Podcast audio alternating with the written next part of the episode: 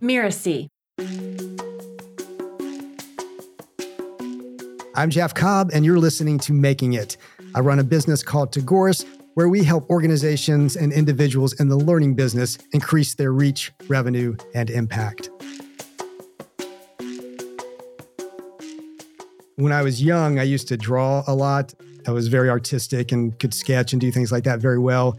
You know, and by like second or third grade, I was drawing bookmarks and just other things and actually selling them to other kids. So I turned my drawing into a business already, you know, back in elementary school. And by the time I was in, you know, what would be junior high, high school in the United States, I had a, lawn business, basically. I was cutting yards and blowing leaves and generally, you know, making quite a bit of money after school and on the weekends by running that lawn business. And I continued to do that some over the summers during college. So, you know, I was always figuring out ways to kind of create value that would earn me money. I think it was probably around ninth grade when I really fell in love for the first time with reading and writing in a way that I never had before. I had a teacher who just really inspired me. She taught A Tale of Two Cities, you know, the classic Dickens novel. And, you know, of course, I'd read things before in school, but that was the first time that a book like really came alive for me. And then, you know, we had to write about it. And my writing, I probably owe, you know, most of my ability to write to her for bringing that out of me. And I just realized that this combination of being able to read well and find meaning, and then to be able to write and express yourself well, are so powerful. And that doesn't necessarily lead you to an education path, but it starts to make you think there's so much to be learned, there's so much to be read, there's so much that can be written about that and shared with others. Well, you know, when I graduated from college, I at that point, I think I would describe myself as pretty clueless, not knowing what I wanted to do with life. I think I'd describe myself as kind of a slow learner in general. It takes me a while to kind of figure out my path and things. So I got a job, you know, working in DC. I was working for a think tank, but it was a writing job. I mean, that's what I gravitated to right from the start was writing, and it was a good job. After that, ended up actually going into a doctoral program in comparative literature and thinking I was, you know, going down that road to becoming a professor. Well, during the time that I was in graduate school, and, you know, if you're in a doctoral program in literature, it takes a while. And I did all the usual things of taking classes, but I also taught a lot. If you're in a typical PhD program, particularly in the humanities, you know, by the time you're in your second or third year of that program, you essentially become a very low paid professor. You know, you're actually standing up in front of a classroom delivering, you know, your own classes to college students. And I was teaching Russian. I was teaching great books of the Western world. About the time that I was getting close to wrapping up the PhD, a friend of mine pulled me into a venture she had gotten involved with, which was an e-learning company. And this was in the middle of the 1990s. So it was the beginning of the whole dot-com craze. All sorts of money was being thrown at different types of technology companies, and e-learning, you know, was certainly one of those areas that was booming. And before long, I was, you know, out on the road driving to community colleges to sell them on what we were doing. And then one thing led to another. The company was actually based in Hollywood, and ended up moving out to Hollywood with my wife and moving up in that company. Eventually became the senior vice president of business development and the head of the academic unit. It didn't turn out well in the end, but I learned a huge amount, and was, you know, able to make enough money at it that I left there before everything imploded and started my own first company.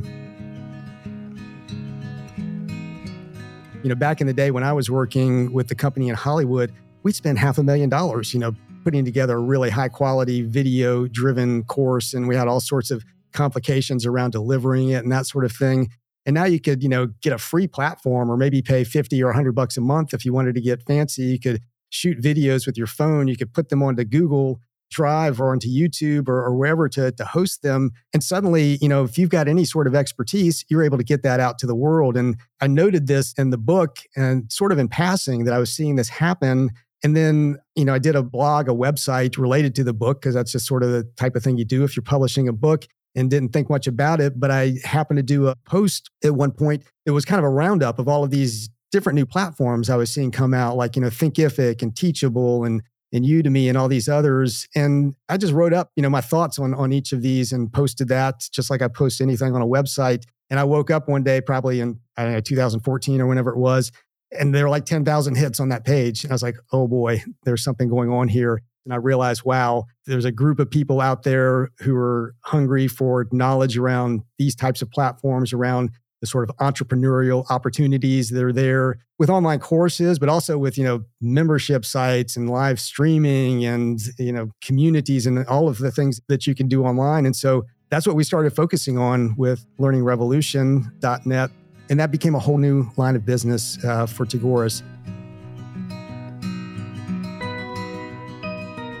The first time you open up your email, you've started a business, you've been out there doing the work, and you open up your email one day and somebody has contacted you to say, hey, I understand you're really good at doing this. Could we talk about you doing it for me?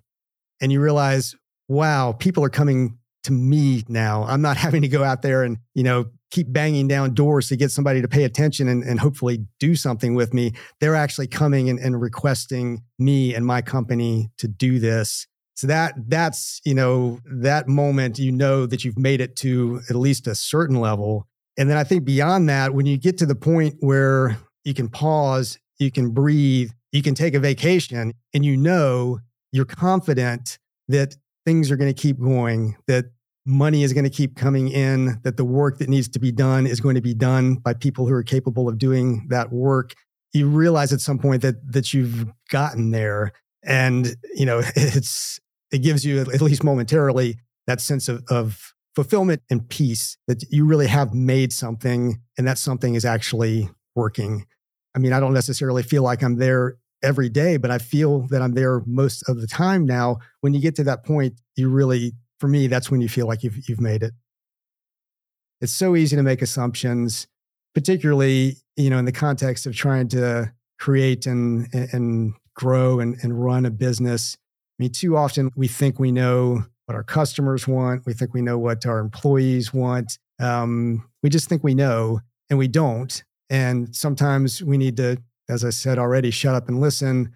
A lot of times we need to figure out, how do we actually ask the right questions of the right people that are going to get us answers that are truly useful? And that's one I won't say I certainly have not mastered either one of those. Those are, you know, things I will continue to work on until the day I die. I'm Jeff Cobb, and you've been listening to Making It. You can find me at learningrevolution.net.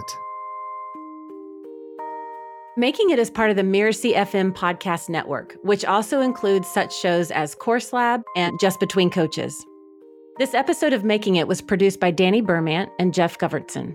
Cynthia Lamb is a supervising producer. Danny Iny is our executive producer.